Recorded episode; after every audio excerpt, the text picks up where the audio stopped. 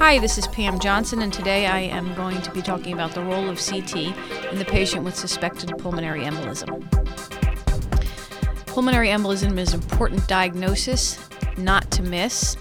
We know the incidence ranges from about 44 to 145 patients in 100,000, but of course, the quandary is the variable presentation that often makes it difficult to make the diagnosis clinically. It's a diagnosis that we don't want to miss because of the high risk of mortality if untreated. And it's a diagnosis that we want to be accurate when we make because of the risks associated with anticoagulation. What are the risk factors for pulmonary embolism? Well, we learned these in medical school. They include long airplane trips, the use of oral contraceptives or other hormone replacement therapy, patients with cancer or who have had recent surgery or are immobilized for other reasons have a higher risk. Pregnant patients have an increased risk of pulmonary embolism, and these can be among the most challenging exams to perform. Um, and then other risk factors that we don't commonly think about include pneumonia, hypertension, congestive heart failure, smoking, and obesity. There are a number of clinical scoring uh, scales that the clinicians use that help them to determine what is the positive pretest probability that a patient has a pulmonary embolism. And as we can see here from the revised Geneva score system, older age, previous history of PE or DVT, tachycardia, recent surgery, recent fracture, presence of hemoptysis, patient who has a known malignancy, a patient who has unilateral lower limb limb pain. These are among the many things that are considered in determining whether they think the patient has a high or low probability of pulmonary embolism. Another uh, scoring system is the Wells system. Includes similar variables such as a previous history of PE, tachycardia, recent surgery, hemoptysis, clinical signs of a DVT.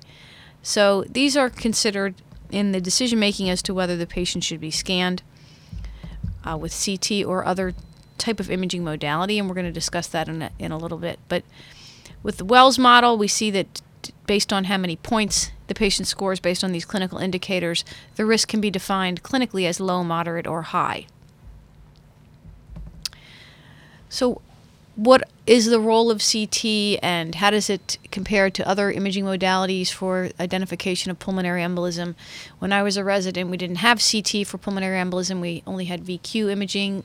And if that was equivocal, then the patient had to undergo pulmonary arteriography. So the the utility of CT is has been an incredibly valuable addition to our Im- imaging um, tools, and at this point, it's really the preferred test, especially in patients with a high clinical suspicion or a low to moderate suspicion and a positive D dimer. Um, the problem with VQ is that it's not diagnostic in all patients, and ultrasound is helpful. They, a DVT is present in 70% of the patients with an acute pulmonary embolism, but that is not 100% sensitive for making the diagnosis. So, according to the American College of Radiology appropriateness criteria, where they've rated different imaging modalities, well, a chest radiograph is definitely considered um, a, good choice for for frontline imaging, primarily to exclude other causes of acute chest pain. But to make the diagnosis of pulmonary embolism, the current standard of care is CT angiography with contrast. In pregnant patients, it's a little bit more controversial um, according to the ACR appropriateness criteria, both CT angiography and VQ scan were given the same rating. Of course, it's always good to consider starting with a lower extremity ultrasound in a pregnant patient because um, if you can make the diagnosis without radiation and contrast administration, that would be optimal. So, D dimer is a laboratory test that um, has gained a lot of popularity in recent years for trying to determine clinically whether the patient has some type of acute thrombosis. The problem with the D dimer test is that um, it can be positive for a number of different reasons, and um, so it has a high sensitivity but a low specificity. There are two methods by which a D dimer test can be performed, and the uh, ELISA test is much more accurate. So that's one thing to consider the accuracy of the test that's used in your institution. There are a range of other uh, processes and diseases that can elevate the D dimer. So the differential diagnosis includes presence of any kind of infection or inflammation, cancer, surgery or trauma, burns or bruises, and then ischemic heart disease or stroke, a ruptured aneurysm or dissection, and it can also be elevated in pregnant patients. Compounding the problem of the D dimer test is that it increases with age. So you can exclude a PE by a negative D dimer in about 60% of patients under the age of 40, but only 5% over the age of 80 because it may be elevated in elderly patients and new age dependent cutoffs are being defined. False negative D dimers might be, may be identified in patients who have symptomatology that's lasted more than two weeks if they're anticoagulated or if the heparin is initiated before the D dimer test. So, what is the advantage of CT? Well, it has high diagnostic accuracy and it's a definitive in a majority of cases. Of course, we all know that that is technique and image quality dependent. It's a fast test with high spatial and contrast resolution. It's widely available and it often reveals an alternative diagnosis to account for the patient's symptoms when they don't have a pulmonary embolism. In this paper from um, AJR, which was summarized the imaging modalities used in the detection of PE and DVT. Uh, you can see that pulmonary MDCT angiography had sensitivity of 96 to 100%, specificity as high as 89%, positive predictive values 92 to 96%, and negative predictive values 94 to 100%. So it's a, it's a very good test for this clinical indication. There are limitations.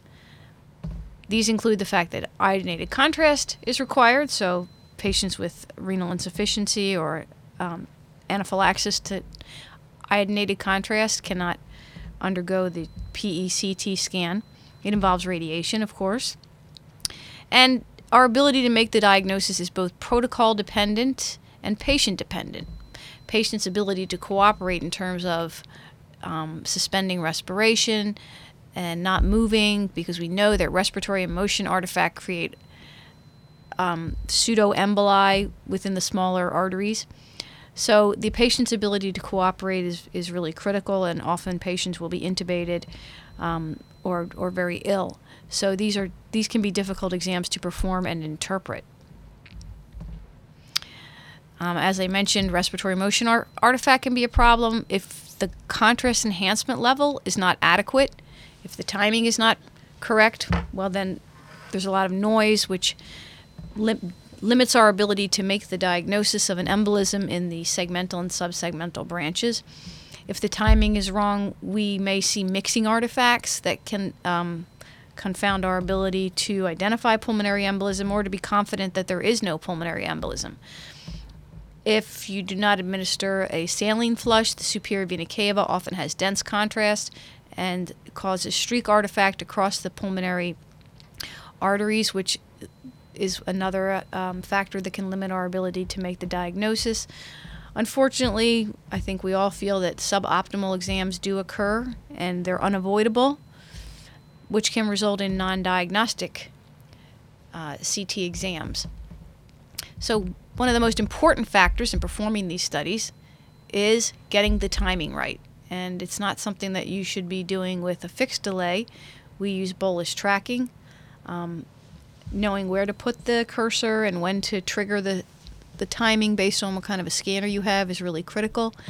And the principle is now, if you watch the right arm, you'll see that we are going to infuse contrast in the right arm. Um, into the axillary and subclavian veins, into the innominate vein, then into the superior vena cava and the right atrium. And we really want to image this patient immediately after this as the contrast goes from the right ventricle into the pulmonary arteries. That's when we take, that is when we want to acquire the image. And the timing can be difficult, as you know. It's usually less than 20 seconds. Once you get beyond that point, you're in the um, arterial phase, the systemic arterial phase, and then you your exam, your image quality begins to decrease. So what's our technique? We use between 80 and 120 mLs of contrast For larger patients, we'll use a higher concentration to increase the enhancement level. Our infusion rate is at least 5 mLs per second. If it's a large patient, our technologist will actually infuse even above 5 mLs per second if they have a very good 18 gauge catheter and good venous access. And in thin patients, if you can perform flash mode, if you have that type of scanner, um, that really helps to to generate uh, reliably good image quality. What's the timing? Well, depending on your um, the speed of your scanner. If you're using a 64 slice scanner, we put the cursor in the main pulmonary artery and trigger between 120 and 150 Hounsfield units. With a 128 slice scanner, we trigger later because it's so fast that we can capture the peak of enhancement in just a few seconds, so the trigger is closer to 200 Hounsfield units. So let's look at some, some cases. Here's an example of excellent image quality. This is what we're targeting here. The contrast is in the pulmonary arteries only, very little contrast in the aorta. This was a 64 slice scanner. The, the bolus tracker region of interest was placed in the main pulmonary artery, and the scan was triggered at 143 Hounsfield units. Another case of excellent enhancement triggered at 128 Hounsfield units, and in this patient, we can see that there is thrombus um, in both the right and left pulmonary arteries. Triggered at 155 Hounsfield units, another example of excellent image quality with main right and left pulmonary artery clot. And in this patient, the 64 slice scan triggered a little late, 180 Hounsfield units. It's still adequate, but you can see that now the aortic enhancement is starting to approach the pulmonary artery enhancement. And in this case, this is um, a little bit later than ideally, um, but it's still a good scan. So, one of the things that I tell the residents is it's really important to indicate the quality of the scan. That should be the first line before they say whether there's thrombus or not because similar to a VQ scan where you may have low, moderate, or high probability, if you have a low quality scan and you don't see a pulmonary embolism, you know that your sensitivity is not as high as if you had an excellent quality scan. So it's important for the clinicians to understand whether we have a really superb bolus and no motion artifact and we are 100% confident that we do not see an embolism and we're not missing one, or do we have a lower quality study, which happens unfortunately, and in which case it's important for them to understand that there's a chance that we might not be seeing the pulmonary embolism. Um, so, some more examples. Here's a 128 slice scanner, perfect timing, triggered at 199 Hounsfield units. You can see there's almost no contrast in the aorta, and it is all entirely within the pulmonary arteries. Another patient imaged on the 128 slice scanner uh, triggered a little late, 290 Hounsfield units, but still, even though we have contrast in the aorta, we still have an excellent contrast enhancement level in the pulmonary arteries. So here are some of the pitfalls of, of bolus tracking. Um, the patient can move or breathe, and then we're not even targeting the correct area for the trigger. As in this case, you could see that the the ROI is between the pulmonary artery and the aorta, and as a result, the scan is of lower quality because it's a li- it's late with uh, contrast in the aorta equivalent to the enhancement level in the pulmonary arteries. Here's another one where the patient moves or breathes and the cursor is moving from the pulmonary artery to the heart and um, really confounding our ability to trigger at the right time. Um, you can see it's so it's gone from the pulmonary artery to the heart, back to the pulmonary artery, and then again back to the heart with the patient moving and breathing. So um, this is one of the problems that e- even when you're trying to trigger at the right time and you think you've put the cursor in the right location, this will uh, really prevent you from getting a high quality study. So here's an example where everything was done right. 145 Hounsfield unit trigger on a 64 slice scanner, and yet we still have suboptimal opacification. So what's happening? Well, we know that there are uh, a number of cases when the patient valsalvas, and then um, as a result, we get a lower quality enhancement level in the pulmonary arteries, which is why we no longer tell our patients to take a deep breath in. We just tell them to take a breath in, breathe out, and just stop breathing. So, um, expiratory imaging is really very uh, important to avoid this pitfall. So, the list of pitfalls again. And there are a number of papers that have been published showing the role for expiratory imaging and how um, During inspiration, there's a variable increase in unopacified venous blood from the IVC, briefly diluting the contrast column entering from the SVC during inspiration. So, expiratory imaging critical in this paper, paper in the Journal of Thoracic Imaging. Another paper published in Emergency Radiology, Waiting to Exhale, uh, with the conclusion that expiratory imaging for non diagnostic CT pulmonary arteriography improves pulmonary arterial enhancement and improves the diagnostic quality of the study by eliminating this transient attenuation artifact. Paper in clinical radiology, again, emphasizing the role for expiratory phase imaging. And these expiratory scans showed greater attenuation at the pulmonary trunk, right and left pulmonary arteries, lobar and segmental branches, and a lower incidence of the transient contrast medium interruption, as well as a lower incidence of unsatisfactory pulmonary artery opacification. So, important to remember tell the patient breathe in, breathe out, and stop breathing. Another critical parameter in technique is your reconstruction section. And ideally, these are less than one millimeter. The earlier literature suggested that under two millimeters was adequate. Um, as you can see in this paper in 2002, uh, that was published in Radiology, the results showed that the use of one millimeter section widths resulted in substantially higher detection rate and greater agreement between different readers compared to 2 and 3 millimeter sections.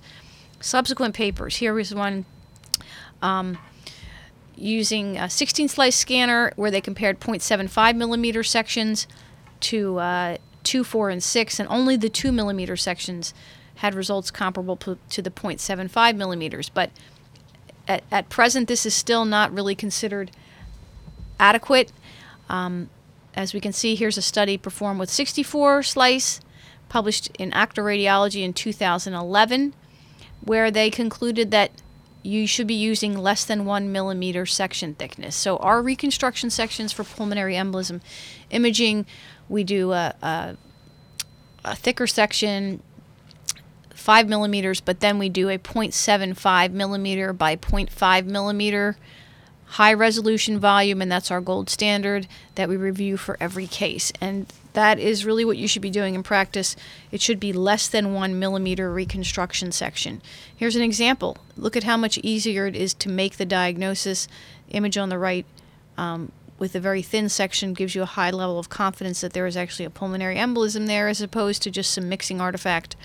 Another case 3 millimeter sections compared to 0.75. With the 0.75, you really can capture um, the thrombus at this bifurcation and make the diagnosis, which would be easily missed on the 3 millimeter sections. Okay, so I think I'm going to stop there, and when I resume, we're going to start discussing the different CT findings that you will see in patients with pulmonary embolism.